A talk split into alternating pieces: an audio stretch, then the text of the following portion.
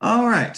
Uh, well, I'll just go ahead and there's in the in the chat. There's the handout if you didn't already get it, uh, so you can follow along. Like I said that's just, or I think it's the easiest way just to see all the scriptures that we're going to be talking about. Um, so we're talking about hell, which is uh, fun time, um, and I kind of center around the ideas that uh, the question of does the does, the, does hell torment or destroy or purify? Right? Because you can see uh, all of those in scripture in, in certain ways and just kind of figure out how to fit that together and make some sort of cohesive picture of all this. Um, right? We can find them all in scripture, so we got to think about the nature of God uh, as revealed in Christ um, to, to make sense of it.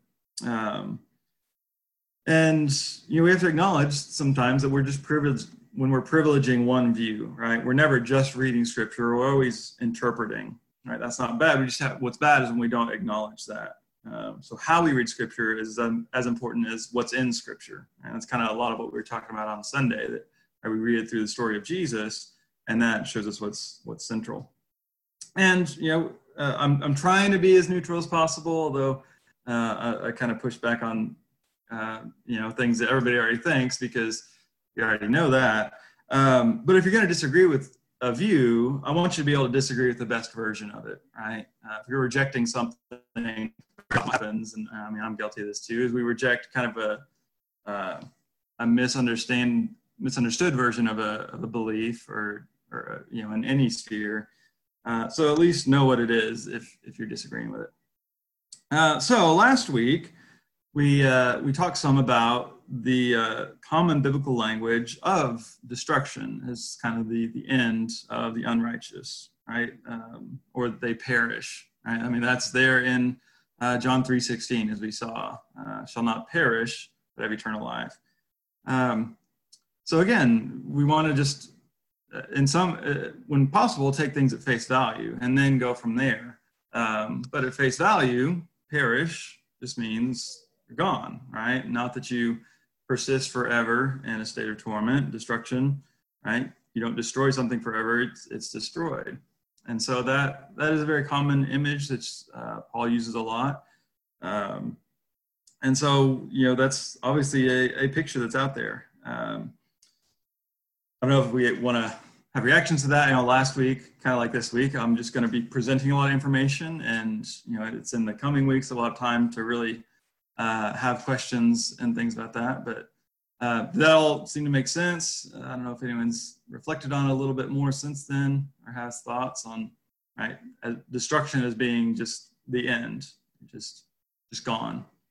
Uh, so that's one idea. And then the another thing we talked about last week that's going to be important for all of this is what we do with the word that is typically translated eternal or everlasting.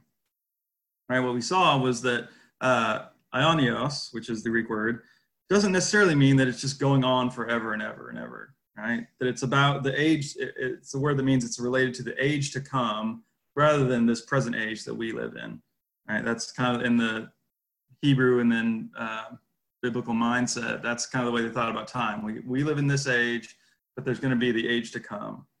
Uh, and so it's just referring to that that time. So it's more about what kind than how long, right? So eternal isn't necessarily the best translation because that just implies how long it lasts. I mean, yes, it is eternity, but it's not about like day after day you're going through the same thing. It's it's more that it's this time rather than than now, and so it's a different approach to it.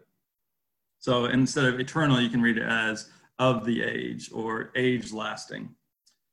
Uh, so this week um, we're going to be a little more theological uh, rather than like diving into specific passages. Uh, we will look at scripture through this, but um, we're thinking more about the nature of God this week uh, and the nature of concepts like justice or goodness or love, right? And how those relate to God's nature. Justice, I think, is kind of the big thread for a lot of what we're going to talk about tonight. Uh, what does it mean for God to be, be just and for the end to be just? Uh, so, uh, a scripture that we're going to use to kind of uh, as a case study to frame a lot of this is from Matthew 25, uh, just in verse 46. Right, this is the parable of the sheep and the goats.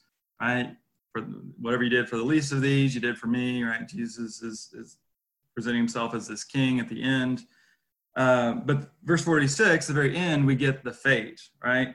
Um, so for the goats, these will go away into, uh, my translation says, eternal punishment, but the righteous into eternal life, right?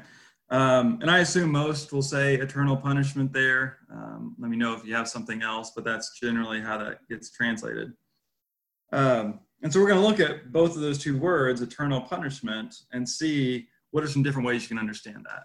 Um, but if you just read that phrase that we have in most English translations, what what does eternal punishment imply to you? What view of hell does that sound like?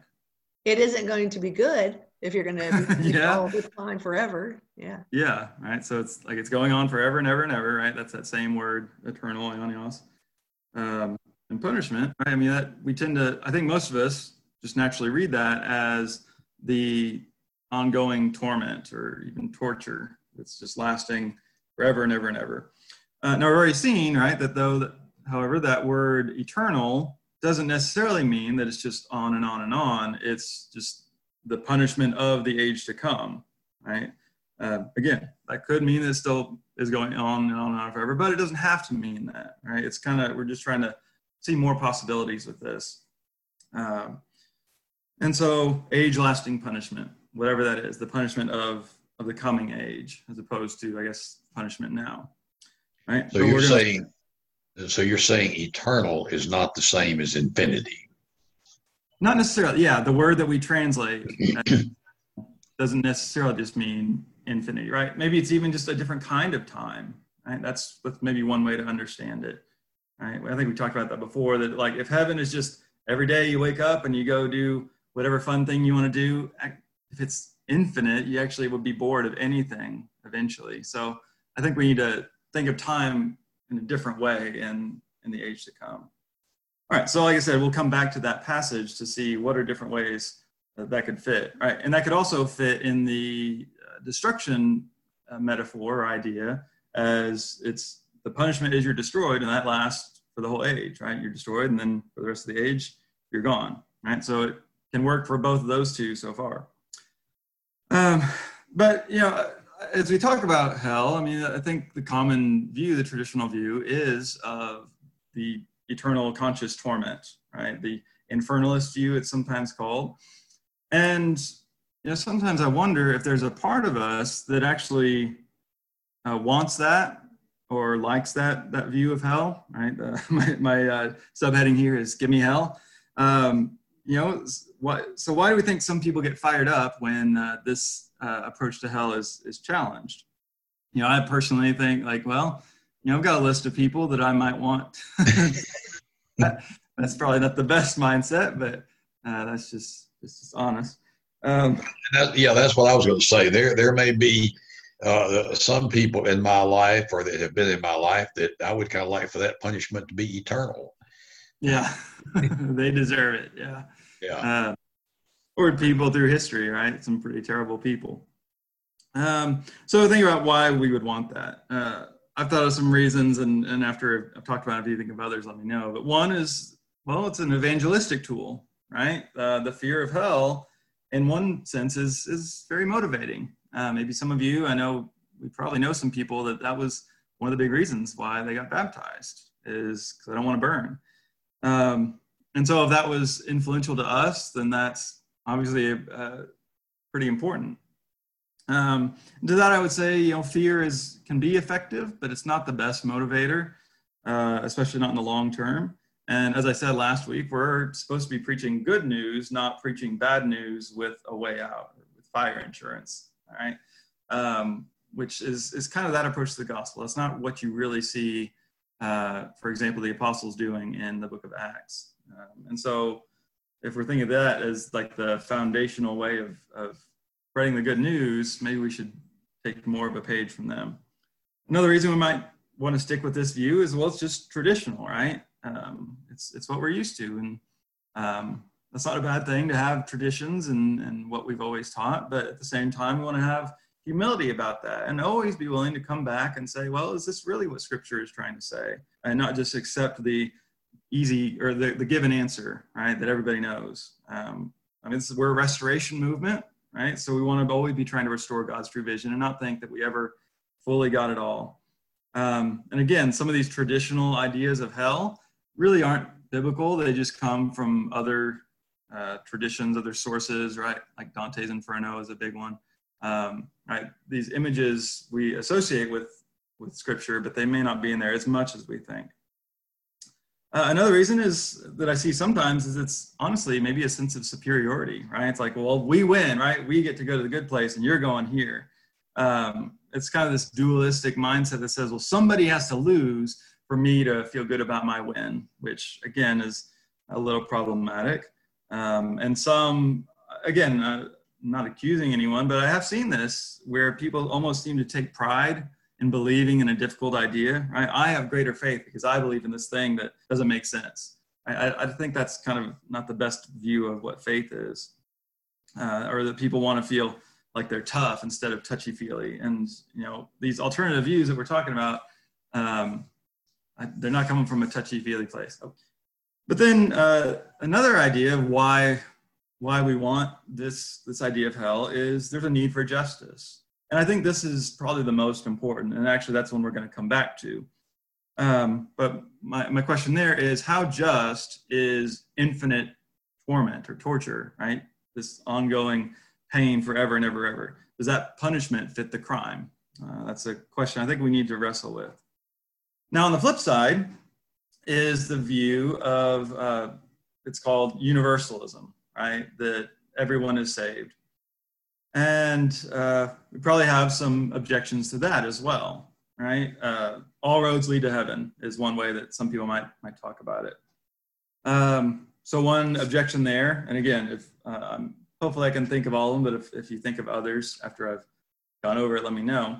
But one is, well, then that means our beliefs don't really matter, right? Believing in Jesus is just as good as believing in uh, Buddha or whoever, uh, and it makes what Jesus did irrelevant. And uh, to that, I would say that if, if we're talking about that kind of universal salvation, I think we're right to reject that, right?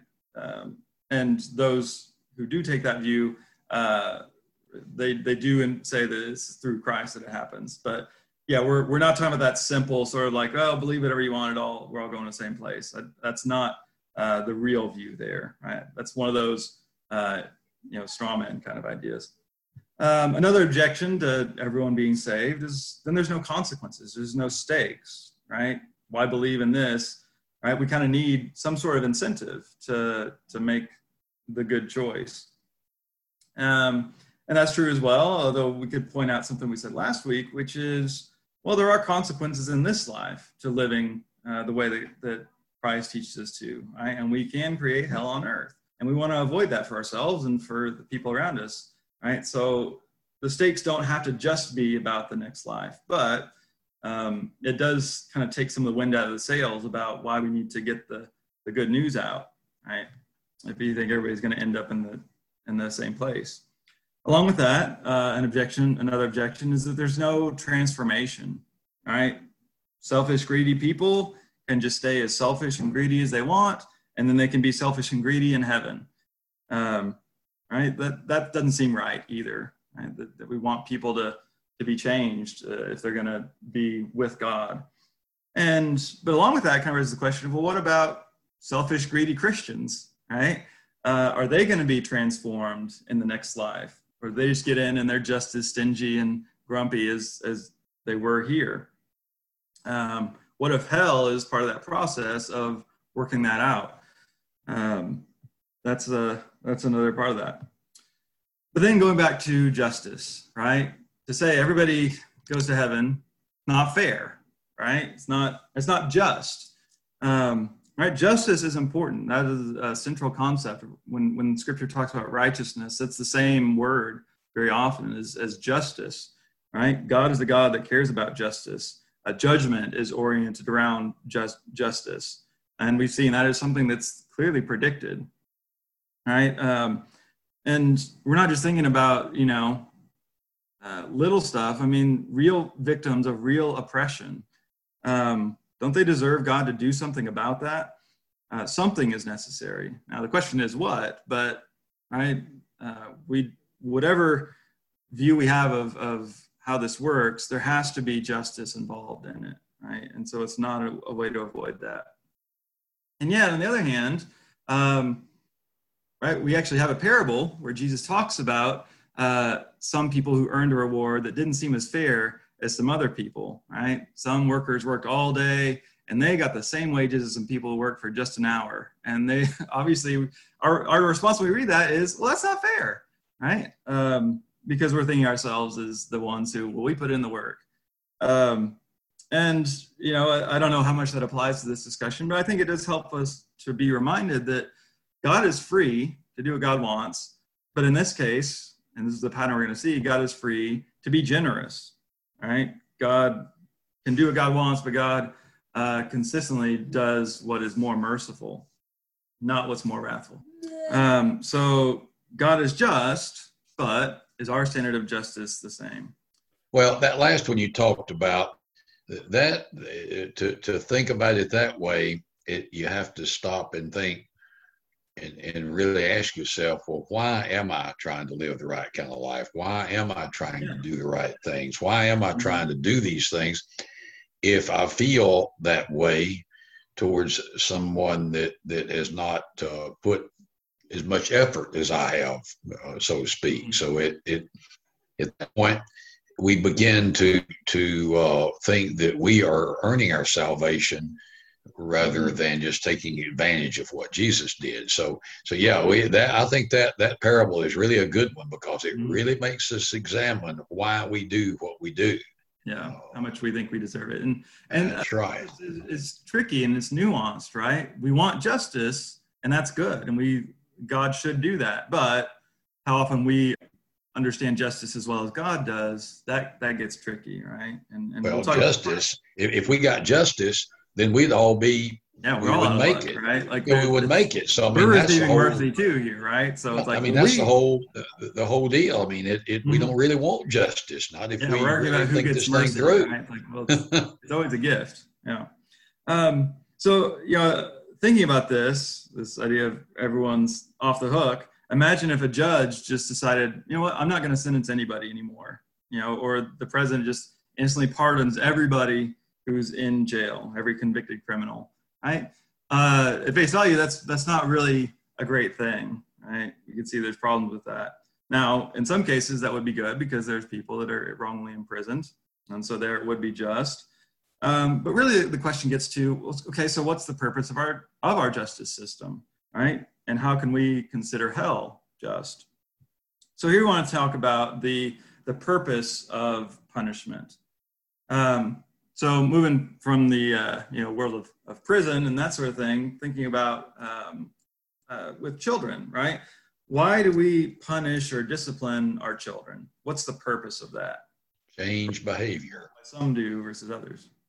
Would you say change, change change behavior? Yeah, right. We want them to change. I mean, you may and and and discipline can take the form of many different things. Punishments just happens to be one of them, but there could be other mm-hmm. uh, sorts of and types of, um, of discipline. So I think, yeah, I think we've really messed up with that particular word. We really don't know what that means, and it, and, it, and it's really I think caused some problems with with churches and with Christians not understanding the concept of discipline. Mm-hmm.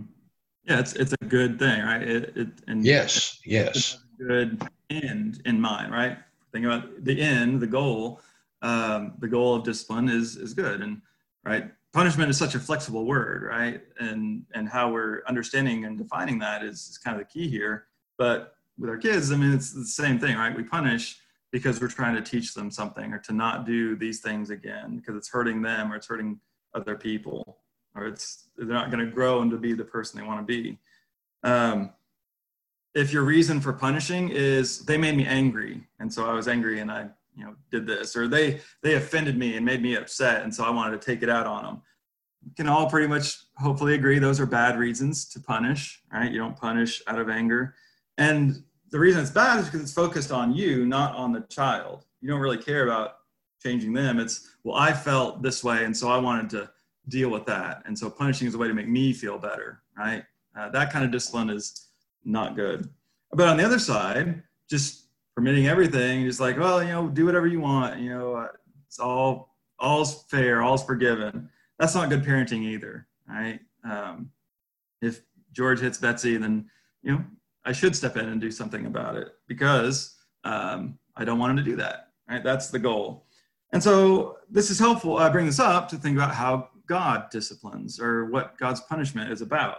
Uh, Jesus in Matthew 7, he encourages us to think about well, what would you do as a parent? There, it's about generosity, uh, but I think that is uh, that goes into a lot of areas, right? That you know, think about what you would do, and then realize that God actually is going to do better than that, right? I think he says there, you who are evil would don't give bad gifts to your kids when they ask for good. So, and, and God is better than that. So, right, if our standard is here, we shouldn't think God is down here. God's going to be up here. Um, which, however, a lot of views seem to go that way. So now we want to think about some different Greek terms here, right? Like I said, punishment, what, what we mean by that is um, it seems a little flexible, and so it's helpful to know what some of the New Testament writers were talking about. Uh, so one word is paideia, or paideia, right? And this word means correction, uh, or discipline, or instruction. Uh, a good passage that where this word is used a lot is Hebrews chapter 12, verses 5 through 11. Uh, I'm not going to read all of it, but um, you can go and look at that because that's where he, he, along with what we are just saying, the Hebrews writer is making the same analogy of right. You discipline your children, and they don't like it at the time, but it's it's for it's for good, right? The Lord disciplines those whom He loves and chastises every child whom He accepts. Especially pro, quoting Proverbs, um, right? So there, God's discipline has the purpose of teaching us to do better, right? Uh, another word is timoria. Um, and that's the idea of like revenge or vengeance. Um, it is more of, of torment. That's the idea of, of punishment that's about satisfying the one who was offended. Uh, and this word is really not used to describe what God does. Um, I think it is hypothetically mentioned in Hebrews 10 29.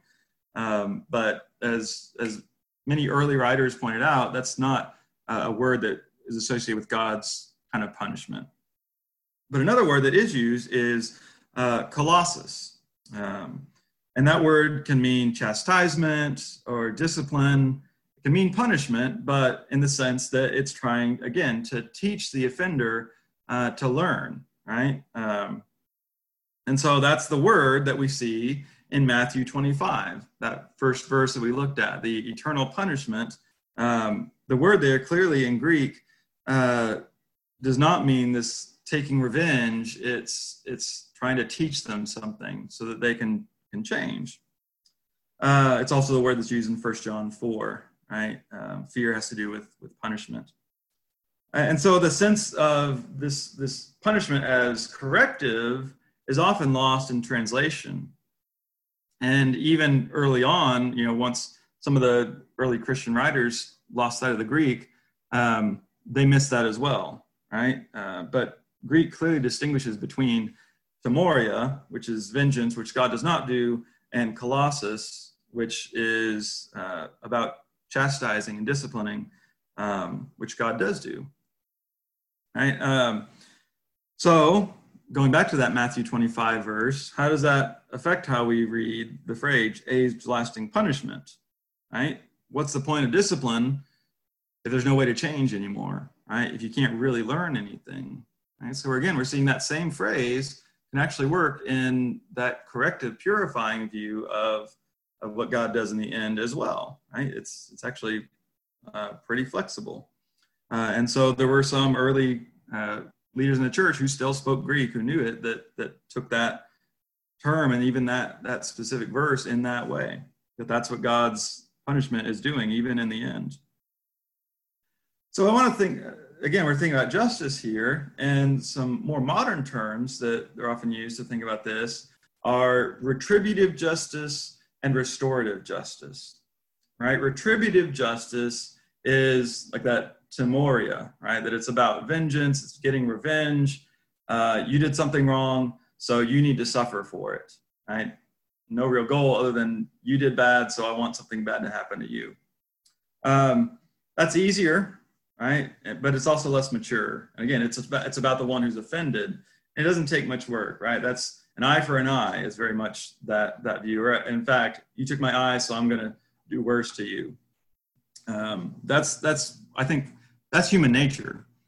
Um, so we shouldn't expect that God is is going to be like that. Restorative justice, though, is is about making the person who did something wrong learn so that they are restored back to community and so they can can actually do better. That takes more effort. Right? It's not as easy as just uh, hitting them back, but it's more effective, right? In the long run, uh, and we see this played out in in various different uh, justice systems around the world those that focus more on restorative justice, uh, people tend to actually change and not go back to a life of, of crime, don't repeat the same mistakes.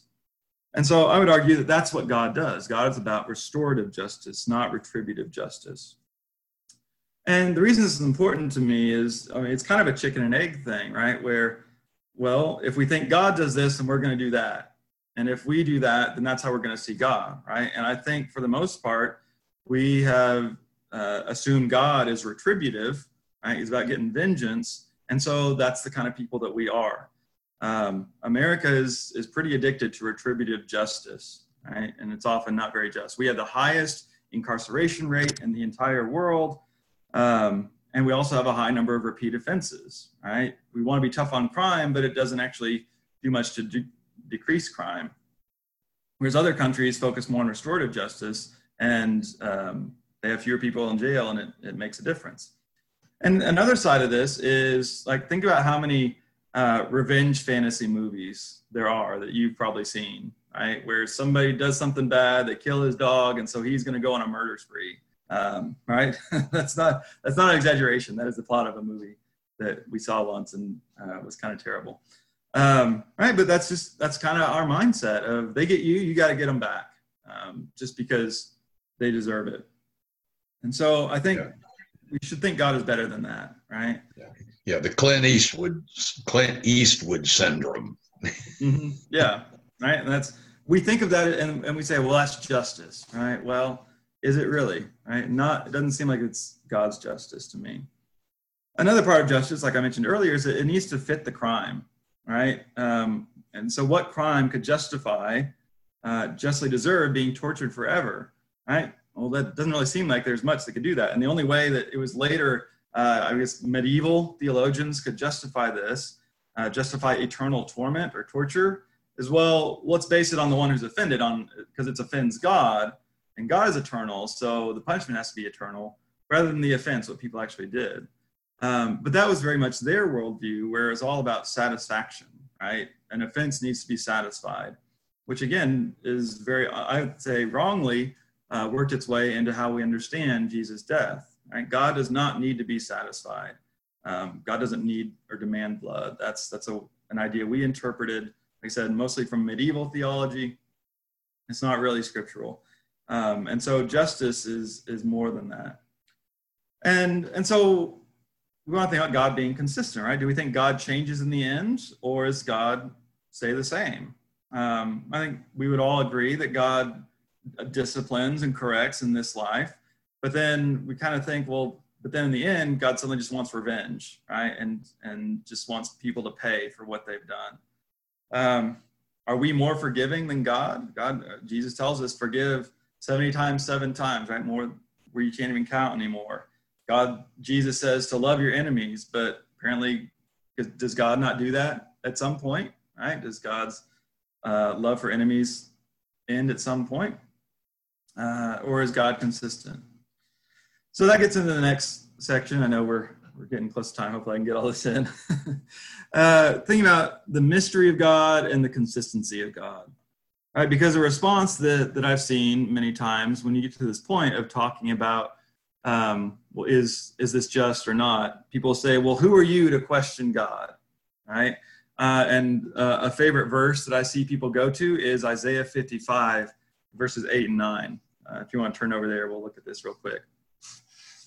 And this isn't just about this particular issue. I see this in a lot of theological debates when people uh, are trying to shut down the argument uh, they'll quote these these verses. Isaiah 55, uh, verses 8 and 9. Uh, so this is God speaking through Isaiah. For my thoughts are not your thoughts, nor are my ways your ways, says the Lord. For as the heavens are higher than the earth, so are my ways higher than your ways, and my thoughts than your thoughts. Right? And the way that verse, those verses are used, is to say, look, God is smarter than you, God is above you, so uh, stop asking questions. Right? Um, but what's usually happening is people have painted themselves in this corner where they they're presenting this terrible, unloving, unforgiving portrait of God, and then say, well, and if you try and push back on it, say, well, God's ways are higher than yours, right? So it's not my fault that you can't understand it, and someday we will. It's, um, it's like I said, it's used to shut down the argument. But actually, if you read the previous verse, verse seven, uh, it actually totally changes the context. Uh, he says, "Let the wicked forsake their way, and the righteous, unrighteous their thoughts." Let them return to the Lord, that he may have mercy on them, and to our God, for he will abundantly pardon. For my thoughts are not your thoughts. Right? Again, the point is, God is more merciful than you expect. Because his ways are higher, that doesn't just mean they're different, it means he's more forgiving. Right? That's what higher means in that specific context. Right? It's not, we don't use this to when we have a bad argument to just shut people up, it's to show again God's grace, God's mercy goes beyond what we would expect, or sometimes even what we want. And in fact, through Scripture, faithful followers do question God's justice. Right? The best example of this is Abraham, who is called a friend of God, and in Romans is the model of faith. When uh, uh, God says He's going to destroy Sodom and Gomorrah, um, you have this famous scene in Genesis 18 where God, where uh, Abraham is bargaining with God, right? How about this many? But he actually says there, shall not the judge of the all the earth do what is just? Right? Abraham calls God out and says, Are you going to do what's just or not? Um, which is pretty bold. And yet, Abraham, right, God doesn't contradict him. Uh, he's called a friend of God. Job and many of the Psalms, they lament when it doesn't seem like God is enacting the justice that God says he stands for. Um, and then even in Romans chapter 9, Paul, that he has a verse there uh, in 19 to 24 of Romans 9, where he does seem to say, like, well, who are you to question God, right? Um, could, couldn't God just create uh, people that he wants to destroy? All of that is hypothetical, right? Paul does not actually believe that. We could have a longer discussion about Romans 9 through 11. But you have to go through chapter 11. There is where you see his conclusion that it, it ends with mercy again. And so, along with this, we also think about just the nature of language, right? Do words have a consistent meaning or not? Does the word goodness or justice or love have a consistent meaning, right? If our view is, well, it means this, but sometimes God can do this and it's still good, even though by every other standard we would call that bad, right? God is love, but sometimes love means encouraging genocide and eternal torture, right? At that point, the word love is actually lost all meaning. And if God's goodness is beyond what we can understand at all, it's impossible. How can we imitate it? Right? We have to be able to, right, understand God's goodness in some way. It has to have some consistent meaning or it has no meaning. That's just the way that language works. And again, God's goodness and love, they're mysterious because they're greater than what we imagine, not because sometimes they're the opposite. Right? That's again not how these terms work. Right? Many seem wrongly convinced they have to defend a view of God, a God who is plainly evil. Um, they're not actually defending God, they're defending a faulty view, but they've uh, just bought into that and, and can't see the problems. Right, so we want to just be honest that when something sounds awful and that sounds off to us, it's okay to, to push a little harder and see does that line up with who God is as revealed in Christ? Um, what's most important to you about God? Um, right? There are a lot of, uh, this is something I talked about in one of my daily devotionals this week. There's a lot of attributes that we associate with God. Um, but is it more important that God be omnipotent and sovereign and free and powerful? Or is it more important that God is goodness or even that God is love? Right? As I would argue from 1 John 4, God is love. So that is primary. Everything else is understood through the lens of that. Uh, if your God is primarily about power, um, that God doesn't necessarily have to be good. And, and the only reason to worship that God is to save your own skin. And that's not the God I believe in. And I hope you don't either. All right, God is love. Um, fear has to do with punishment. Perfect love casts out fear. That's First John. Um, and so we think of God as love, and love has to have some consistent meaning, and we see that best in Christ. And um, that love goes beyond what we might expect sometimes. Um, next week, we'll continue talking about this and see. Uh, so, what do we do with this? But I want to end with a parable. I know we're kind of over time a little bit. We started late, so it's okay. Um, this is a parable called the parable of the, the king's offer. pull it up uh, right? Jesus used parables to help us, you know, get out of some of the ways we look at things. And so this is, um, I'm just going to read it and uh, leave you with that and see what you think it is trying to say and if it makes sense. A fabulously wealthy king looks out the window of his castle one day. In the distance, he sees a beautiful peasant living in the slums. His heart is ravished and he thinks, This is the perfect bride for my son. Unlike other wicked worldly kings, he cannot simply abduct her and make her a slave of his son. So, along with his entourage and his son, they make their way out of the palace into the squalor beyond the moat, searching hut to hut until they find her. The offer is made. Young lady, says the king, this is my beloved son, the prince of this kingdom and heir to all that is mine. I humbly beseech you to come out of your life of poverty and oppression and to join my son in holy matrimony, enjoying all the benefits that come with a princess's life. The offer seems too good to be true. All she needs to do is consent to the proposal. But there's a hitch. The king continues There is a deadline. If you don't say yes by a certain date, I will personally arrest you and put you in our dungeon where torturers will fillet you alive for endless ages, keeping you alive so that your torment is never ending. Moreover, after the deadline, you cannot change your decision. The dishonor of your rejection is too great to warrant any second chance. The consequences of refusal are without mercy and utterly irreversible. As they're leaving, the prince turns and says, Oh, yes, please hurry, and know that I will love you forever and for always until the deadline. So, what is that saying about God? He who has ears to hear, let them hear. All right. Uh, hopefully, this raises a lot of questions. My uh, that's my goal with a lot of this. Uh, we'll continue with this next week, and in a couple weeks, we'll have a lot of time uh, where not just about this issue, but but with everything we've talked about. Uh, if you still have questions, uh, some of you turned in questions at the beginning. We'll we'll look at those as well. So, thanks everyone. Thanks for being here.